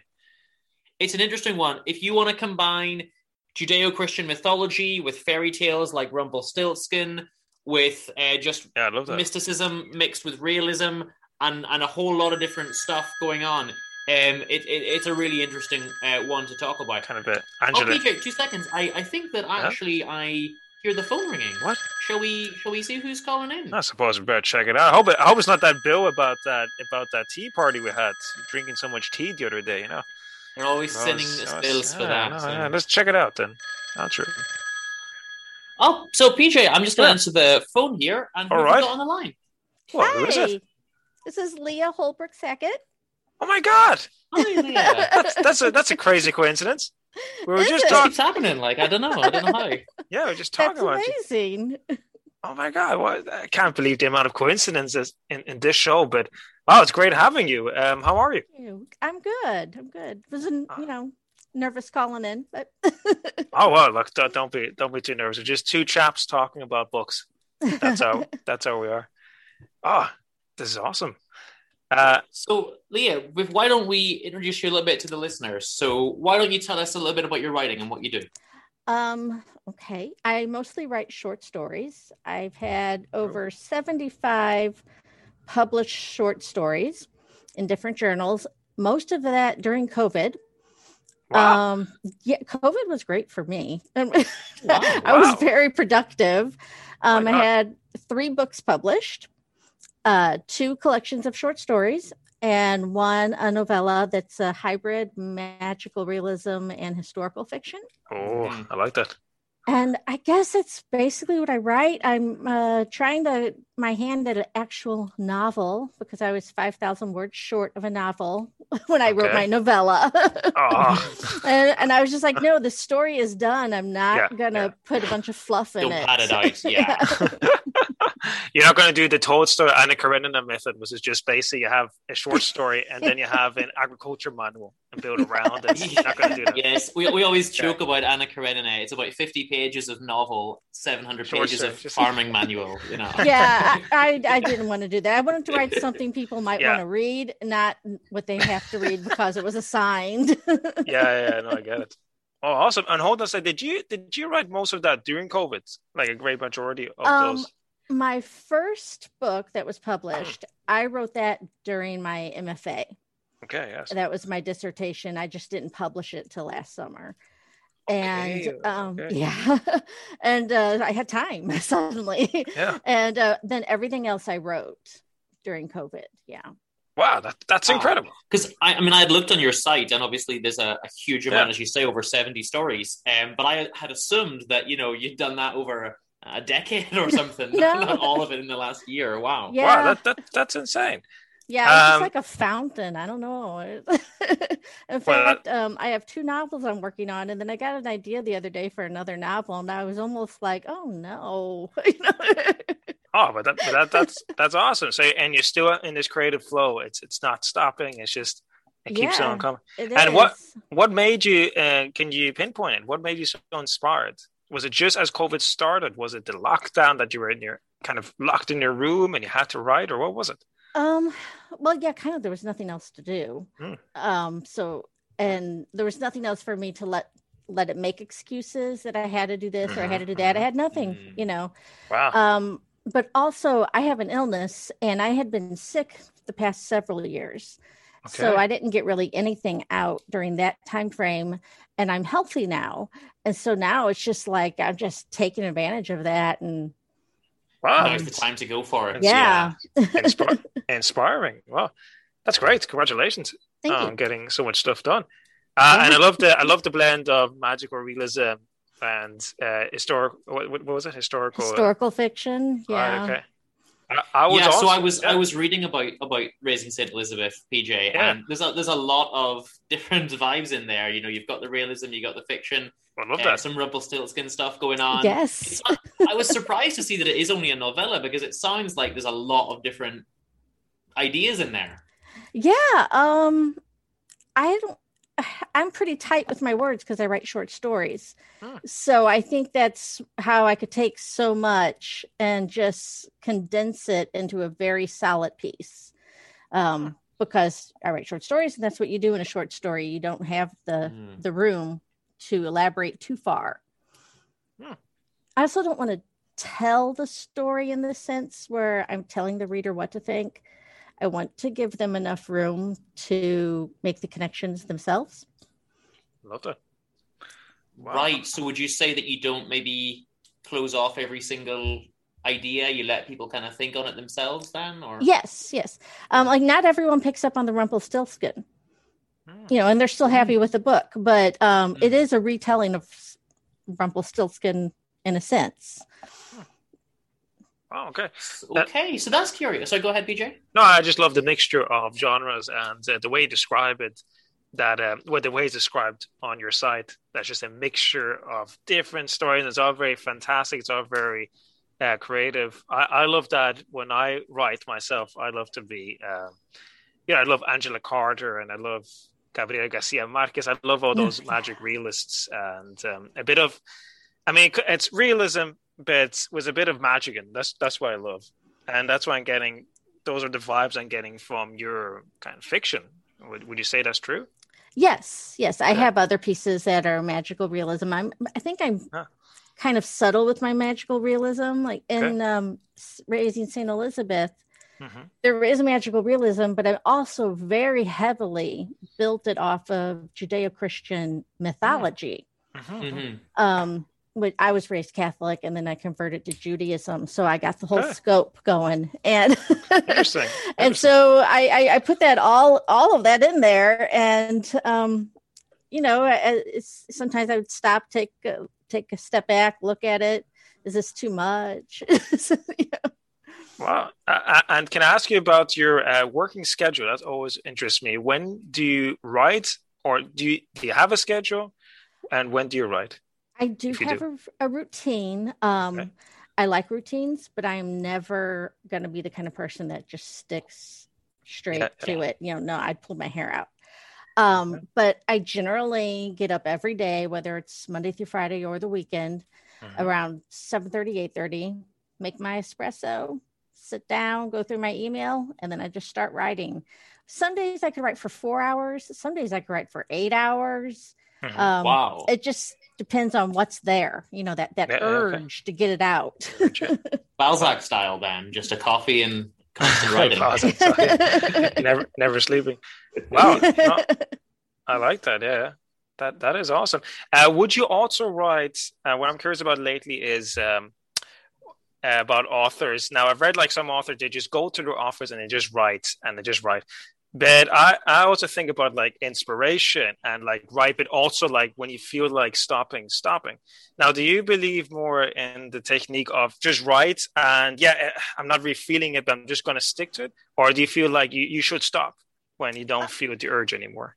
um, even if it's not coming on that day and you like might have to sacrifice one day And how do you feel about that um, I would prefer to just write and push through it. wow okay. but sometimes sometimes you just can't you know and so you have to know when to let it go and um i normally the way i when i let it go because i'm not Yeah. really doing Uh-huh. that um i have multiple stories i work on at a time so if i get right. stuck on one i'll just hop Ah, over to okay. one of the other ones and it usually kind of frees me up and i'm like oh oh that's what i wanted to do and then i can go back all right yeah wow Now, that surprises me. I would have thought that working on, I mean, I couldn't even read two books at the same time, never mind write two, you know, like I would have thought working on two things at once would would be confu- more confusing and more difficult, no? no i find it freeing i because yeah you can get in there with a story and the characters are just they're doing things you're not expecting them to do it's going off on a tangent and you, you got to get rid of that chapter that's not working and Mhm. instead of just giving up and walking away Hmm. i just um i pull up a different story that i'm not stuck on and then it kind of i don't know bolsters you to i like that i like that Yeah. never But I- thought about Tell me that about i love the it tell me about the inspiration for the, the cover art, um, actually of Raising Saint Elizabeth, because I love that cover art. Oh, thank you. Um, it is uh, based on the kind of the Adam Eve apple orchard Mhm. uh, temptation aspect of her in the orchard with Milton, and it's um, great yeah all of the, you know the, Milton is named for John Milton, Yeah. and uh, like I said, there's a lot of Judeo-Christian mythology built in there uh, with names of characters and what Mm. they do. And I, I don't know, but I don't give too much away. I don't know. yeah sure and you're talking about the seven deadly sins so i mean that's like Yeah. the first that's like the first sin um sure that's what broke uh that's what broke adam and eve's uh innocent relationship i love it um and do you um because we were just talking about the other the other month about um uh, we were just talking about Christopher Marlowe's uh, Doctor Faustus, and about I'm not sure if you ever read it. So no, I haven't. well, it's a it's a great play about about sin basically and about the devil. Uh, it just reminds me a bit of just a, probably not like your novel at all novella, but it's basically the seven deadly sins they're personified, and basically they're just it, it, it's a great sort of metaphorical um, story about a man who sells his soul to the devil. Um, that sounds which I great. think, which I think would be interesting for you. Um, so I like that idea that you talk about, um, you know, about these stories that are based on Judeo-Christian um, beliefs and mythology, and that you're giving it a new kind of perspective, perhaps, or just just a retelling. Because that's always I find those stories very interesting, but the language is often so archaic. It's so old-fashioned. Yeah. You just need to you just need to redo it or maybe give it a i love when they give it a feminist perspective like angela carter did or something Mhm. like that i know that's also great Yeah. Yeah, I was um was uh, Raising Saint Elizabeth started Hmm. um just as a short story, the first chapter. okay and I got the idea. I was at uh, a poetry reading, and um, they were reading something, and they were saying St. John, you know, which in America we could say St. John. and um, and I was like, how does somebody get a name like that? You know, that's. And I thought, I wonder if there's a female equivalent. And so I had the idea of naming a character Saint you know, whatever, St. Elizabeth Mm. is what I chose. And I thought, you know, what kind of life would you lead with a name like that? That is really how it all got started. And then at one point, I don't know, I was I was turning it into a Romeo and Juliet love affair thing. And I'm like, this is I don't like this where this is going. so I had to like cut the story in half. I probably would have had a novel. Cut the story in half and focus. Um, I didn't want her to be saved by a man. Mm, Right. Good. i good. like that yeah it's cool she had to be her own hero. I mean, she had Yeah. support, but she had to be her own Mhm. hero. oh i love that yeah uh, it's what you need especially for you know um, the kids and Yeah. when i talk about not just the kids but women nowadays they just need you need to switch it around a bit you can't have the romeo saving well, if Romeo doesn't save Juliet, but you can't Yeah. have this Romeo figure. You can't have this male figure all the time saving. Girl, yeah. save yourself first. Yeah. Yeah, and let's quickly touch on um, the other two releases that you had. So that Swimming Middle River, and I love the name of this Mm. White Knight Escort Service. Thank you. That's cool. And again, the artwork for this is brilliant. Cool So- titles. These are great titles. So the White Knight Escort Service. I mean that because that touches in with what we were kind of talking about a moment ago. But um, you know, is is that more your traditional like? Yeah. Is this a White Knight savior type vibe? yes, and you know it's uh Tenniel's drawings there of Alice and Mm-hmm. and the White Knight. Mm-hmm. I'm a big Alice fan. I belong to the Lewis Carroll North America Society. I, Oh, know. Cool. Yeah, and so I re- I love coming of age stories. Yeah. Um, and so I write them all the time. I would think that I would exhaust it at some point, but no, I still I still want to write about that. And uh, so, you know, the White Knight escorting uh, Alice through the woods really kind of encompassed all those stories that are in there. So my stories are a little more perverse. yeah, they're not child friendly like Alice, but Uh, well, Lew- uh, let's be honest. Lewis Carroll he has you know some dubious claims on him, but all right, yeah, okay. But I mean, that's cool that you're. Um, so it's basically like an adult fairy tale. Um, yeah, it's it's stories for adults for sure, Yeah, but awesome. it's usually the main character in all those stories is a child trying to grapple with an adult world, and um, I don't know why I am so drawn to that, but I am. And I'm not in my office right now. My husband took over the office during Okay. COVID. And so the whole office is done in Alice. And I have Alice in the dining room where I'm at, and the kitchen and the bedroom. Okay, okay. yeah. Yeah. So that was a fun one to do. Well, let me ask you something because you've been doing a massive amount of writing, uh, obviously during the the COVID pandemic. Have you had a chance to do much reading? Not as much as I normally would. Yeah. And I thought, I got to read. I have to read because I'm writing. Um, but I guess I've done so much reading up to this point that it kind of had carried me. Um, but I am back to reading. It was real. Cool. Wh- what's the last book you've read, or what are you wor- working on at the moment? Right now, I'm reading Station 11. Oh, okay. And it's a dystopic uh, world where the world was hit with a, a pandemic and um, the, what the aftermath of that is like. And I'm like, wow, did this person write this during COVID? Wow. Okay. I love dystopia. Uh, are you enjoying it? I am. I am enjoying it. Before that, I read The Woman in the Window, Okay, I which was about about an agoraphobe psychologist. Ah, okay, cool. Yeah. Okay. Wow. Okay. Well, I love a bit. do you I wanna- a bit of dystopia. Um. So We, we, we both love dystopia. Yeah, we're think we're thinking about maybe in the future doing a dystopia, you know, themed Oh, episode uh, specifically. Yeah. Yeah. One of my new novels is dystopia. Already. Oh, Yeah. one that you're, one that you're working on at the moment. Yeah, it's it's it's big. It's gonna take a while. I just have to, you know, just be okay with that. Wow. Um, it's eugenics and euthanasia and big pharma and life insurance and health insurance and Everything. Everything. yeah.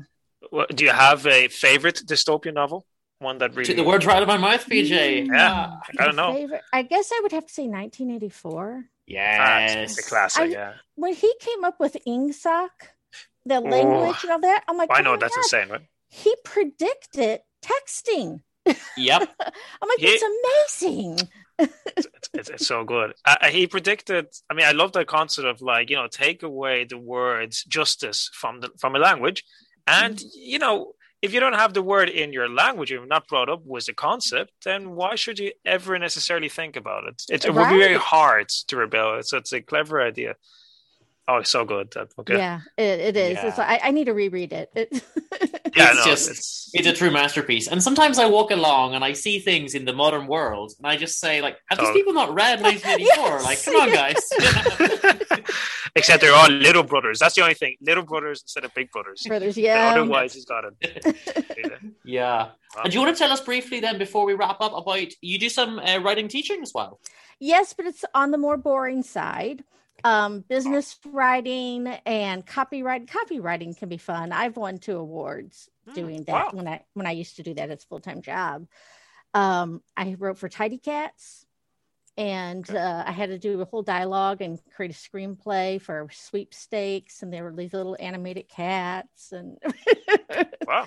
um, so those are that's kind of writing that I teach. Uh, I like all of it. It's all got its purpose, and I like having something that students can walk away from with and take it with them. Really take it with them. Yeah. Wow. And I think that's a good kind of, um, you know, you've got a very kind of structured, you know how to write. Do you know what I mean? It's not just kind of like, oh, I've got great stories. And yeah, but you, you kind of know you got the backbone, you got that skeleton of writing, which is good, I think, even if it's, even if it's maybe less creative stuff. So, I mean, Yeah, I mean, even even if it's a different kind of writing, it's always good to, to actually be taught by someone who has done How to the write. thing. You Yeah. know. So, How to write. yeah. But- PJ, do you have any more questions before I move on to the the final question? I've got so many questions, but uh, uh, hold on a second, but because I'm really inspired by by all, all that you say, I've just got uh, one more question, and that question is why should people read? All right, Ooh, that's a tough question, but why do you think people should read? so they can get to know themselves. Ah, that's a good answer. I think when you read, you go into those characters and you see what fits you and what doesn't. And I think that a good story challenges you to to grow, to have it get a new perspective on the world. And I, I think that's why people Hmm. should read. Wow, I like that. Otherwise they're just gonna like watch YouTube. Yeah. Well, you're right. You Wow. do get to know yourself because it's a different experience. You don't you don't gain the same. You, you, you don't take the same thing away from you know watching YouTube or or Mhm. even a full length you know show. Uh, there's something special about reading. I've always thought. Yeah. I, I was going to say you um, brought up swimming middle river earlier. Mm-hmm. Just last week, that was blocked on Amazon as offensive. Whoa! Oh my god! Oh. yeah, and they put it back up within a couple hours. My publisher got it back up, but there's a story in there about pedophilia, and I guess somebody was not comfortable with that. Mm, okay. Um, but I was like, my husband's like, "That's good. You got banned. That's great." Yeah, it's great. so you're not you're not afraid to touch on difficult subjects then. No, not at all. And um, my father wonders why I write about sex so much, but um, I'm like, because it's interesting, and often, often I find it humorous. But Oh yeah. you know, I'm his daughter. He doesn't want to see that. and, and, now you belong to the the hooks the the Harper Lee, you know, the, that that that, that clan of kind of you know we've been banned authors, but we're awesome. So like, congratulations. There are many of those in the US, and now you're part of it, even though it's just temporarily. It kind of gives you a cool status. Don't worry about. It. Uh, but I love. I just. I know Dean has a, a, question, but I just want to say that I think that's great because sometimes I, I, I think like why should there why should sometimes reading be a often uncomfortable experience? But mm-hmm. then you remind me, and answers like yours remind me that wait a second, it sometimes we need this. Sometimes we need a lack of comfort. Sometimes we need to be shocked mm-hmm. and realize, as you kind of said, like delve into these characters and realize that you maybe you don't want to be like them, see a different perspective, perspective, understand what's going on um, in, in the world. You know, so I think that's very necessary. To talk about dark themes. We can't just always talk about light themes. So I, I agree. we, we can't just read Pride and Prejudice over and over again. Right? oh, but I have. that's nice too, right? That's nice too. When, when I was pregnant with my daughter, I read that to her. I started with Jane oh, really? Eyre, and I was like, Jane Eyre's too dark for a fetus. So that's going to be the quote: Jane Eyre's too dark for a. So I read her Pride and Prejudice. okay.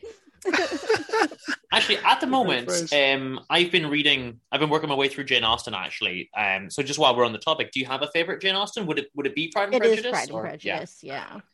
Go. Mine's I, actually I, Northanger Abbey, which is oh, a strange choice, but I, Austen is excellent in everything. Yeah, it was good go. enough for my baby. there, there, there, we go. There you go. Well, look, let me ask you the final question that we ask everyone then, and I'll ask that take you unawares. But if there's any classic book or any any you know it can be anything really, fiction, nonfiction, whatever. But if there's any kind of piece of literature that you wish you had written, um, what would it be? Well, it probably would be Alice.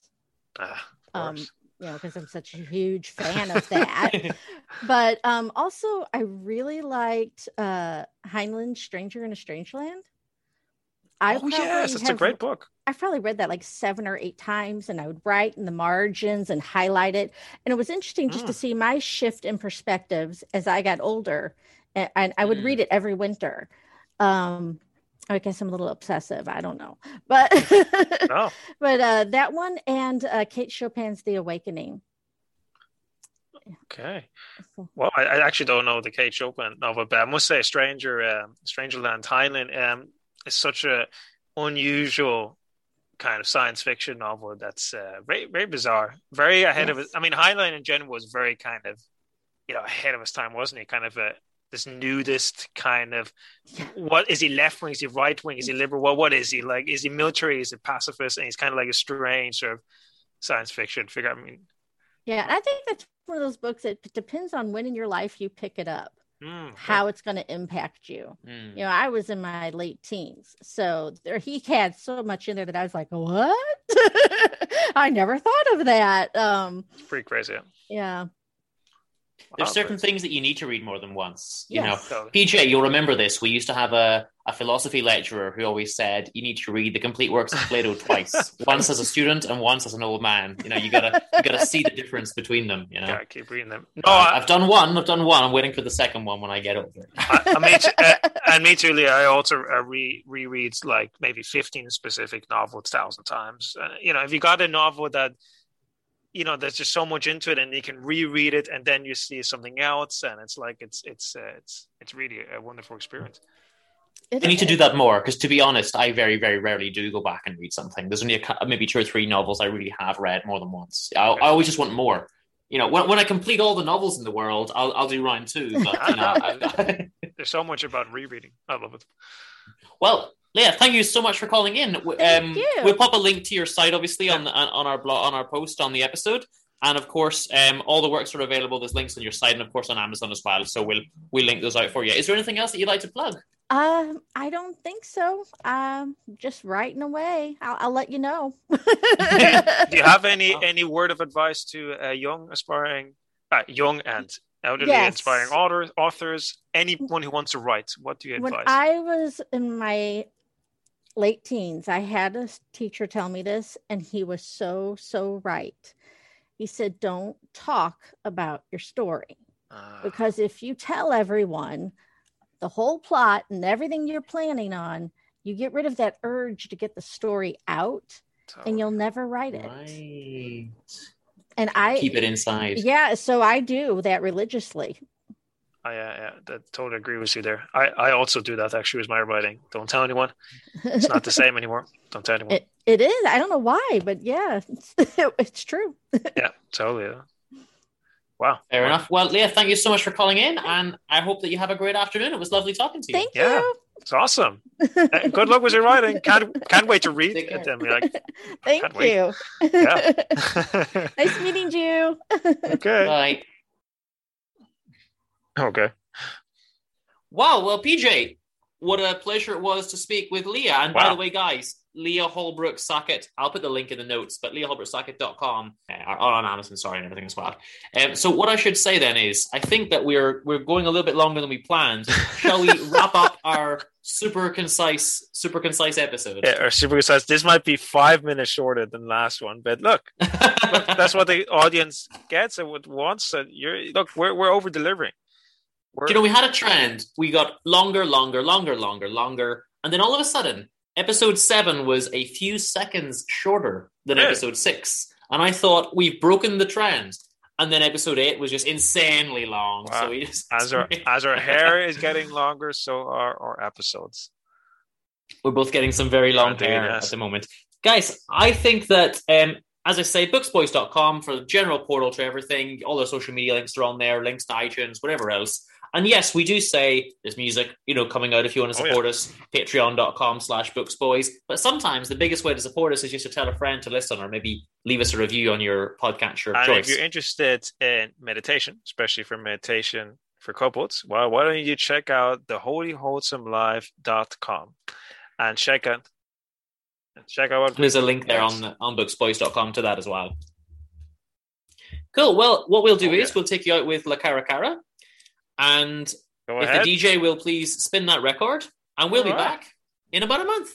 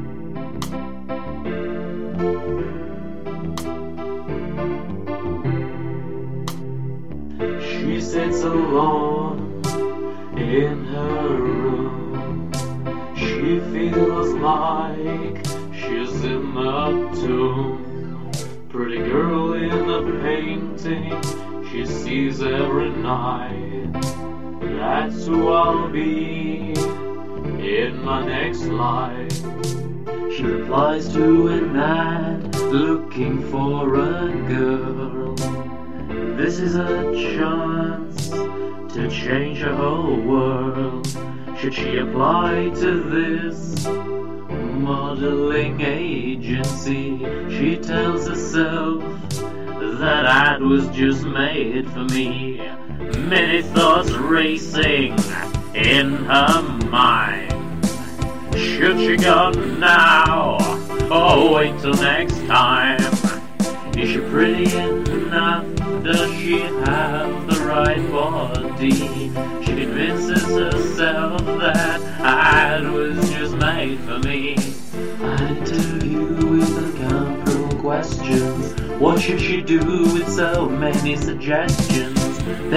her hair and make up her face. And just like a doll, put her in a cute dress. White screens, bright lights, so many photos. Shouting instructions for so many poses. She's exhausted and having second thoughts. For until babe, she should have been so easily bought.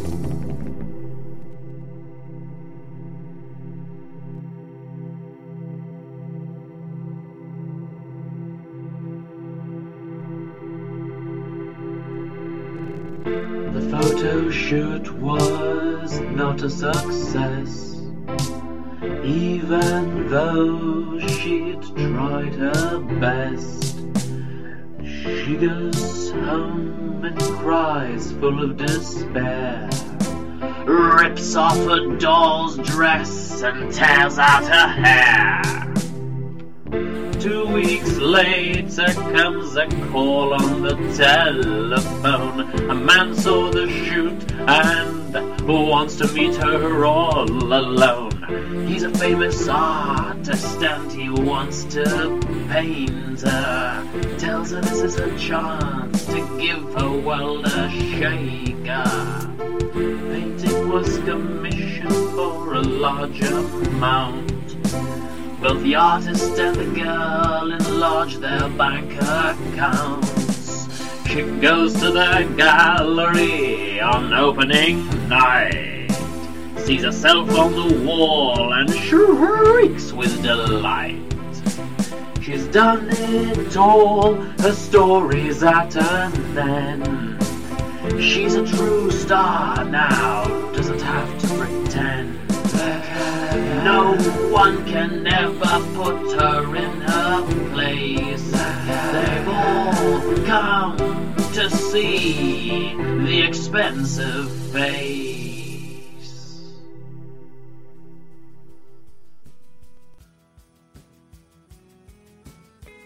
Books Boys was presented by The Dean and PJ Burke in association with Thaddeus Penguin Productions.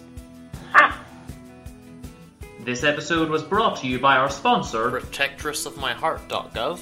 If you would like to get in touch, you can email us at booksboys at hotmail.com or visit us at booksboys.com. The intro uses Driving in the 70s from the Of Soundtracks and Garage Bands EP by Trapdoor. And the outro uses Dog's Light by Bravo Max from the album of the same name. All music used is either PodSafe or used with permission. If you'd like to support the show, click on the Amazon or Audible referral links on booksboys.com or go to patreon.com slash booksboys and get all of the Bufanda Boys bonus shows. Thank you kindly for listening to us. Please tell your friends and come back next time for another episode of Books Boys. Read some books! Well, PJ, we came in 10 minutes shorter, 9 minutes shorter in the end, so that's something. Um, but coming up soon, we've got our film fellows with Nightmare on Elm Street. And you know, next month, I'm only reading one book Count of Monte Cristo, all month.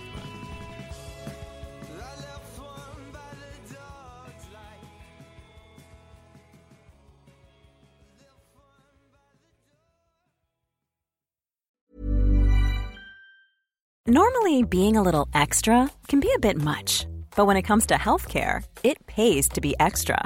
And United Healthcare makes it easy with Health Protector Guard fixed indemnity insurance plans. Underwritten by Golden Rule Insurance Company, they supplement your primary plan, helping you manage out of pocket costs without the usual requirements and restrictions like deductibles and enrollment periods. So when it comes to covering your medical bills, you can feel good about being a little extra. Visit uhone.com to find the Health Protector Guard plan for you.